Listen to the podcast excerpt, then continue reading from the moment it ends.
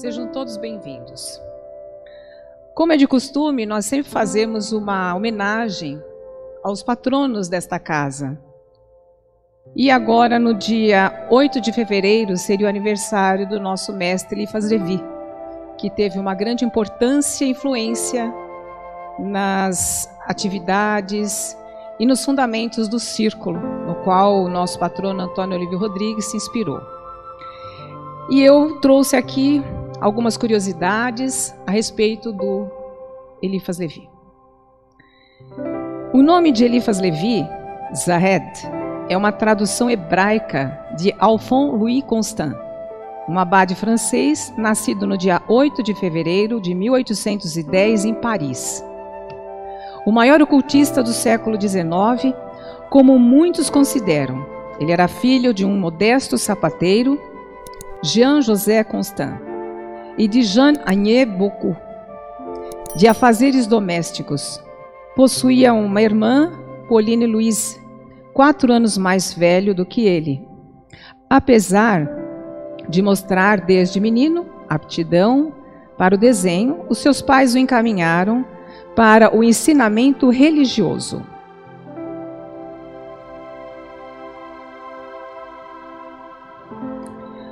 Com apenas 10 anos de idade, ele ingressou na comunidade do presbitério da igreja de Saint-Louis-en-Ile. Essa é uma foto, né? Trouxe uma imagem dessa igreja aí. Onde aprendeu o catecismo sob a direção do abade Ubo. Este abade selecionava os garotos mais inteligentes que demonstravam alguma inclinação para a carreira eclesiástica.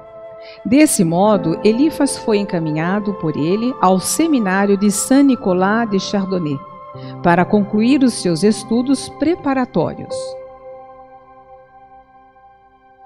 A vida familiar cessou para ele a partir desse momento. No seminário, ele teve a oportunidade de aprofundar-se nos estudos linguísticos e, aos 18 anos, já era capaz de ler a Bíblia em seu texto original. Em 1830, ele foi transferido para o seminário de Issy para cursar filosofia. Dois anos mais tarde, ele ingressou em Saint-Sulpice para estudar teologia. E foi em Issy que escreveu seu primeiro drama bíblico, intitulado Nermon, no grande seminário de Saint-Sulpice. Ele criou seus primeiros poemas religiosos, dotados de uma grande beleza.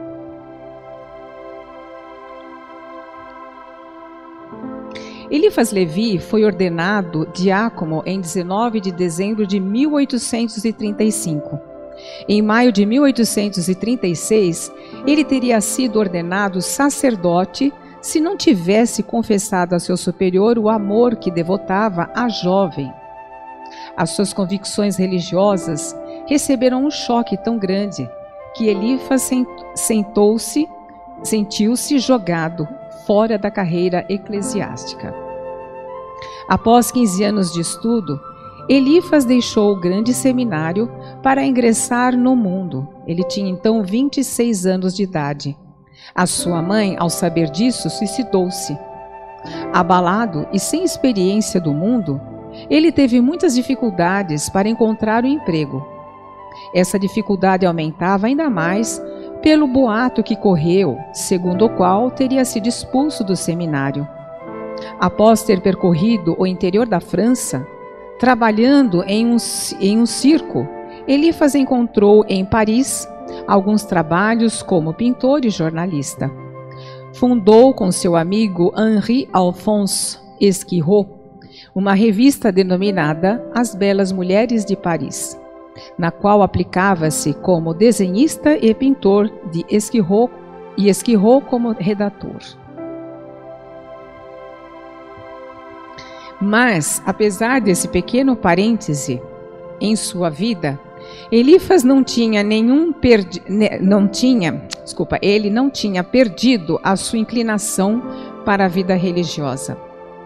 Despedindo-se de Esquirro, ele partiu em 1839 para o convento de Solesme, dirigido por um abade rebelde. Elifas aí encontrou uma biblioteca com mais de 20 mil volumes, iniciando-se na leitura dos antigos, padres da igreja, dos gnósticos e de alguns livros ocultistas, principalmente da senhora Guion. Eu vou fazer uma parte aqui. A senhora Guion, ela chamava-se Jeanne-Marie Bouvier de Motte Guion. Ela foi autora religiosa francesa e foi acusada de defender o quietismo, que o quietismo nada mais era que um conjunto de crenças cristãs. Então ele era um grande defensor desta Jean-Marie de Guignon.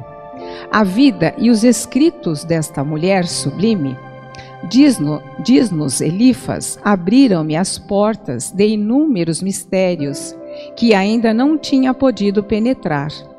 A doutrina do puro amor e da obediência passiva de Deus desgostaram-me inteiramente da, da ideia do inferno e do livre-arbítrio. Vi Deus como um ser único, no qual deveria absorver-se toda a personalidade humana. Vi des desvanecer o fantasma do mal e bradei um crime não poder ser punido eternamente. O mal seria Deus se fosse infinito. Elifas vislumbrou através do Espiridion e de outros escritos dessa autora o reino futuro do Espírito Santo, o trabalho do homem de amanhã. O cântico dos cânticos lhe foi revelado. Compreendeu por que, em teologia, a esposa tinha a preferência em relação à mãe. E ficou imensamente feliz ao compreender que todos os homens poderiam ser salvos. Partiu de Solesme sem dinheiro, sem roupas, mas com uma profunda paz no coração. Não acreditava mais no inferno. Elifas Levi passou então de emprego em emprego e sempre perseguido pelo clero que via nele um apóstata. Foi então que escreveu a sua Bíblia de liberdade, desejando dividir com os seus irmãos as alegrias de suas descobertas. Em 1841, essa publicação custou-lhe oito meses de prisão e 300 francos de multa. Ele foi acusado de profanar o santuário da religião, de atentar contra as bases da sociedade e de propagar o ódio e a insubordinação. Então, ele era. Vamos dizer que ele estava se descobrindo e revelando-se, revelando muitas coisas, né? A todos as verdades que muitos ainda não tinham atingido, não tinham alcançado, mas ele já estava vendo, enxergando, e aquilo tudo estava sendo incomodativo para a igreja e para toda a sociedade. Né? Uh, em 13 de julho de 1846, ele casou-se com Marie Noémie Cardiot. O matrimônio que durou sete anos. Esse casamento foi para ele um suplício instigado pela mulher, lançou-se a escrever panfletos políticos, resultando-lhe um segundo período de cárcere. Em 3 de fevereiro de 1847, ele foi condenado a um ano de prisão e ao pagamento de mil francos de multa, acusado de levar o povo ao ódio e ao desprezo do governo imperial a sua mulher grávida, percorreu os mistérios a fim de obter a redução da pena imposta a seu marido, o que conseguiu após seis meses. Em 1847, a sua esposa deu à luz a uma menina, que faleceu em 1854, para desespero de seu pai, que a adorava. Era uma criança muito doente e esteve várias vezes à morte. Um dia, diz o mestre, trouxeram-me esta pobre criança agonizante. Porque não ouso dizer morta por uma estúpida mulher que Noemi, incapaz de ser mãe, tinha admitido como ama de leite. A criança estava fria, o coração e o pulso não batiam mais. Noemi, que não soube cuidar dela como devia, estava furiosa, dizendo que mataria o filho da ama de leite. Que mulher que eu tinha, grande Deus! Para apaziguá-la, jurei-lhe que a menina não estava morta. Transportei o pobre corpo para a cama e coloquei-o sobre meu peito. Assoprei ao mesmo tempo em sua boca e em suas narinas. Senti que ela começava a se distorcer. Peguei em seguida um pouco de água morna e bradei. Meu amigo, não vos conto como um sonho. A criança abriu imediatamente seus grandes olhos, azuis, espantados, e sorriu. Levantei-me precipitadamente com um grande grito de alegria e a conduzia e conduzia aos braços de sua mãe, que não podia acreditar no que estava vendo. A vontade, a fé, o poder do verbo humano Juntos operam as maravilhas da natureza que os profanos denominam milagre. Né? Então ele já tinha esse conhecimento das, das potências que todos nós temos no interior de nós, mas que estão adormecidos, não estão desenvolvidos, são as forças que todos nós possuímos. Em 1848, que é a força da fé, a força da vontade, a força do, do positivismo. Né? Em 1848, Eliphas Levi fundou um clube político. Essa é uma foto desse, público, desse clube político, denominado Clube da Montanha, com fins eleitorais, no qual ele era presidente. Noemi Constant era secretária e Esquirro um dos vice-presidentes. Para a sorte dos ocultistas, somente Esquirro foi eleito deputado para a Assembleia Nacional.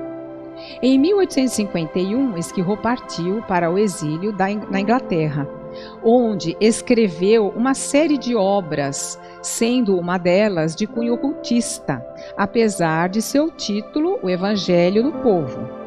Entre os discípulos de Esquirro contava-se Henri Delage, iniciador de Papi em 1882 na Sociedade dos Filósofos Desconhecidos, entidade que provém de Louis-Claude de Saint-Martin. Foi a partir desse episódio que Eliphas Levi abandonou integralmente a sua obra social para dedicar-se exclusivamente ao ocultismo. Na Bíblia da Liberdade, explica-nos Elifas saudamos o gênio da revolução do progresso e do futuro. Na festa de Deus, Assunção da Mulher e Emancipação da Mulher, procuramos explicar a nossa religião materna. Na última encarnação, demonstramos o papel do Cristo sobre a terra e saudamos o gênio do Evangelho marchando à frente do progresso. Agora a nossa obra social está concluída não pedimos por ela indulgência e nem severidade. Escrevemos o que ditou a nossa inteligência e o nosso coração. Sabemos a origem dos estudos ocultistas de Elifas Levi, mas permanece obscura a sua origem iniciática.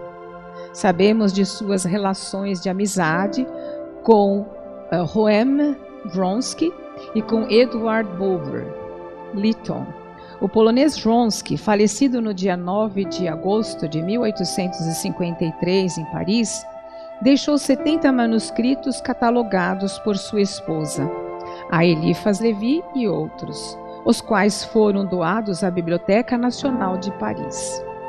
Em 1854, um ano após a morte de Vronsky, Eliphas viajou a Londres, onde se encontrou com inúmeros ocultistas ingleses que lhe, pedi, que que lhe pediram revelações e prodígios. Longe de querer iniciá-los na magia cerimonial, isolou-se no estudo da alta cabala.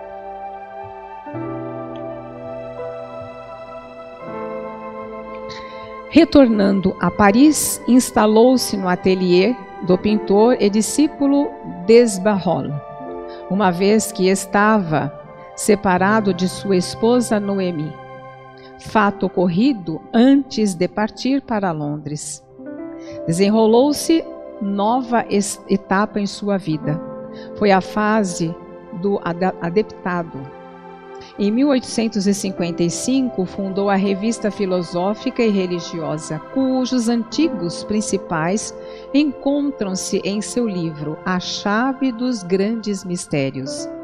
Nesse mesmo ano, publicou seu Dogma Ritual de Alta Magia e o poema Calígula, identificado no personagem o imperador Napoleão III.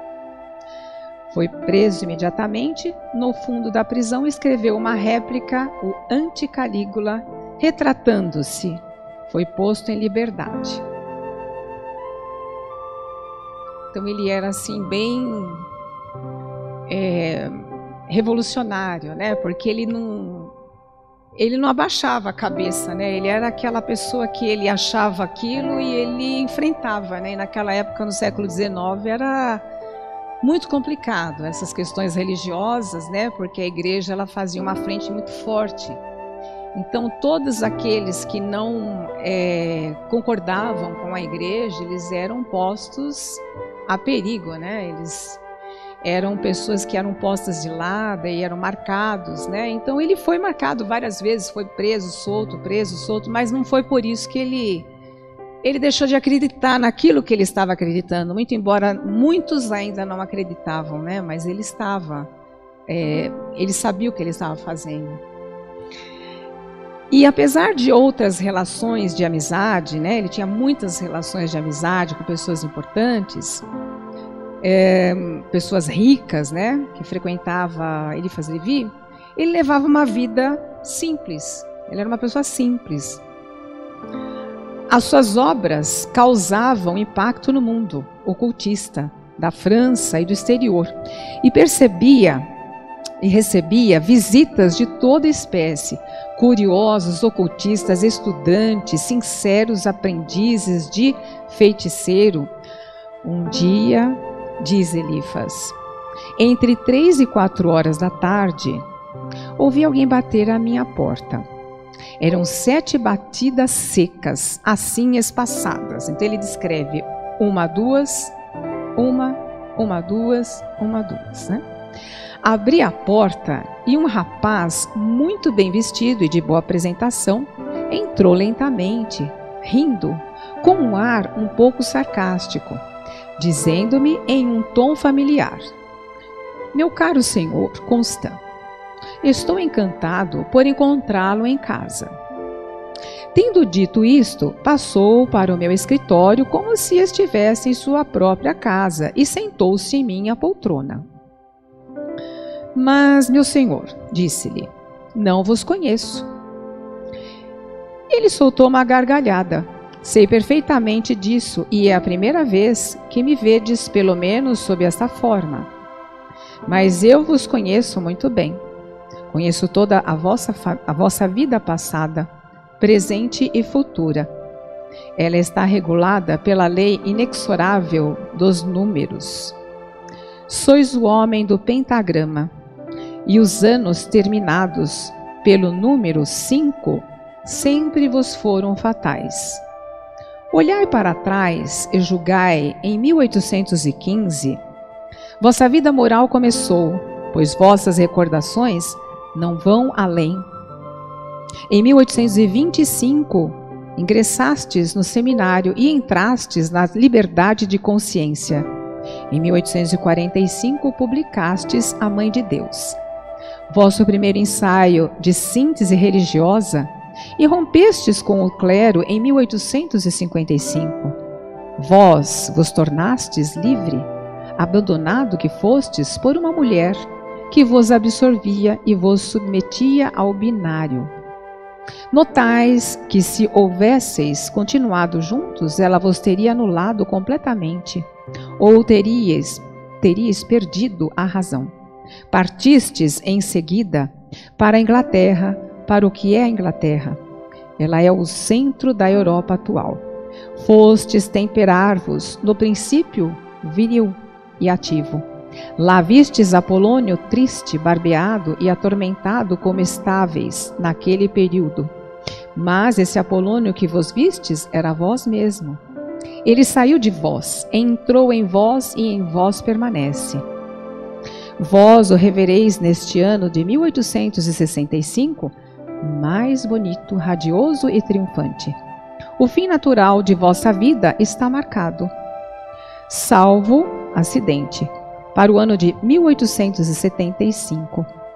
Mas, se não morrerdes neste ano, vivereis até 1885. Apolônio, quando ouvistes, temia as pontas da espada, das espadas. Vós as temi, temeis como ele, pois neste momento me tornais por, me tornais por um louco. Como um dia alguém quis assassinar-vos. Perguntais inquietamente se não vos terminar minha extravagante alocução com um gesto semelhante. Aqui começou a rir. Sim, sou louco, acrescentou, retornando o seu ar sério, mas não sou a loucura morta, sou a loucura viva. Ora, a loucura viva e o inverno da sabedoria de Deus. Sabeis vós o que é Deus? Deus sois vós, pois Satã é Deus, visto ao contrário. Existem atualmente dois grandes escritores, continuou, o estranho visitante, que são úteis à ciência. E Elifas Levi. A todos, a todo tempo, são necessárias as duas colunas. Vós sois latim. Vós sois latim. Ele é burraz. Sabeis bem que nenhuma força se produz sem resistência, nenhuma luz sem sombra, nenhuma afirmação sem negação. Calou-se por alguns instantes e lhe perguntei: Sois espírita? Respondeu-me gravemente: Os espíritas são escorpiões que inoculam um veneno cadavérico sob as pedras tumulantes. Atraem os mortos, mas não os ressuscitam. Em breve a terra estará coberta de cadáveres que andam. Estamos em uma época de morte. Luiz Felipe era um mercúrio sem asas na fronte. Ele as tinha vós nos pés e foi-se Napoleão II. Um Júpiter sem estrela. Após ele virá o Saturno como o rei das, dos padres. O senhor Conde de Charbon, o visitante, refletiu um instante. Olhou-me fixamente e disse de repente: Por que não quereis ser Papa? Dessa vez fui eu quem soltou uma gargalhada. Respondi-lhe: Porque não quero ser desapropriado. Ah, disse-me ele: Ainda tendes um véu para rasgar, e não conheceis a vossa força toda poderosa, acrescentou retratando-se. Do, nós dois já criamos e destruímos muitos mundos, e vós não ousais aspirar a governar um. Esperai então a derrota, o esmagamento dos túmulos, a cruz desse pobre homem que se chama Jesus. Mas, finalmente, quem sois vós? Perguntou-lhe então, levantando-se. Vós regastes a minha existência? Respondeu-me ele. Chamou-me Deus. Os imbecis demonstram Satã. Para o vulgo chamou-me Juliano Capellia. Meu envelope humano tem 21 anos. Ele nasceu em Bordeaux. Tem, mais, tem pais italianos. Enquanto esse rapaz falava, eu sentia um peso extraordinário na cabeça. Parecia-me que minha testa iria explodir. Observava o meu interlocutor com surpresa. Seu rosto lembrava os retratos de Lord Biron, com menos correções. Nos traços possuía as mãos muito brancas e carregadas de anéis. O olhar seguro e, crepi e crepitante de sarca sarcasmo, a troca vermelha e os dentes regulares, a boca vermelha e os dentes regulares. E ele vai fazendo esse diálogo, né, com essa visão que ele tem, que é uma projeção, né? Essa é uma projeção que ele tem de vidas passadas que ele teve. Então ele vai tendo aquela vai, vai sendo revelado e ele vai entrando, na verdade, ele faz um mergulho no eu interior dele. Né? Então eu trouxe esse diálogo mais por uma curiosidade, mas ele é bem longo e ele vai se, ele vai se expandindo. Entre outras né, obras, a gente tem aqui o Dogma e Ritual de Alta Magia, né? Depois eu vou relatar os, os é, livros de Eliphas Levi. Ele tinha grandes relações de amizade, dedicou-se à verdade e o apostolado, teve uma vida humilde e os seus bens eram livros de obras de arte. Ele acabou deixando muitas obras de arte para os seus parentes. E aqui eu trouxe um dos é, símbolos, né? Que foi criado por Elifas Levi. Este símbolo, símbolo, ele traz inúmeras vibrações mágicas, né? É o conhecido tetra, tetragramaton, né? É, ele traz, é, ele, ele se serve desse nome pelo fato de estar associado ao alfabeto hebraico, né? O Yod Revorre. E essas letras associadas a 72 nomes, aos, aos, valores numéricos, elas formam 72 nomes de Deus. Então isso foi, tem, ela é muito mais complexa, né? É que o tempo aqui não permite que a gente se estenda muito. E é mais por uma ilustração. É, o filho de Elifas Levi, ele teve um filho que só conseguiu conhecer o pai em momentos próximo da morte dele, do Elifas Levi, era muito parecido com Elifas Levi, o filho dele. É, e ele usa essa inicial MAC. Né? Foi visto por Charconac. Charconac ele era um astrônomo que era muito amigo de Elifas Levi. E esse é, astrônomo, né, que foi, ficou assim pasmo de ver a semelhança que tinha o filho para o Elifas Levi. É, ele fez o livro de Hermes, né, a tradição ocultista, um dos livros dele. E aqui são os livros que foram editados por ele, né, os livros é, Dogma de Ritual e Alta Magia, História da Magia, A Chave dos Grandes Mistérios, A Ciência dos Espíritos, A Origem da Cabala e Os Mistérios da Cabala. Aqui eu trouxe esse símbolo também, que é o Baphomet, né? Então aqui é, vou dar uma breve explicação. Também foi criado pelo Elifas Levi. Essa cabeça, né, ela reúne, a cabeça do bode que reúne os caracteres do cachorro, do cão, do touro e do burro.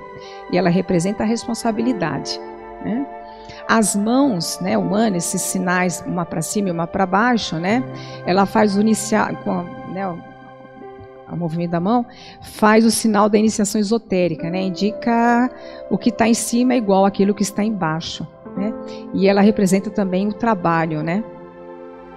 E esse sinal também vem é, recomendar aos iniciados as artes ocultas, né? Ele está ele tá inserido uma, um ocultismo nesse sinal da mão. Esses são outros livros dele: Cursos de Filosofia Oculta, Fábulas e Símbolos, O Livro dos Sábios, O Grande Arcano, Os Paradoxos da Sabedoria Oculta, O Livro das Lágrimas, O Cristo Consolador e o Livro dos Esplendores. Então, esta era uma, uma homenagem né, que eu queria fazer.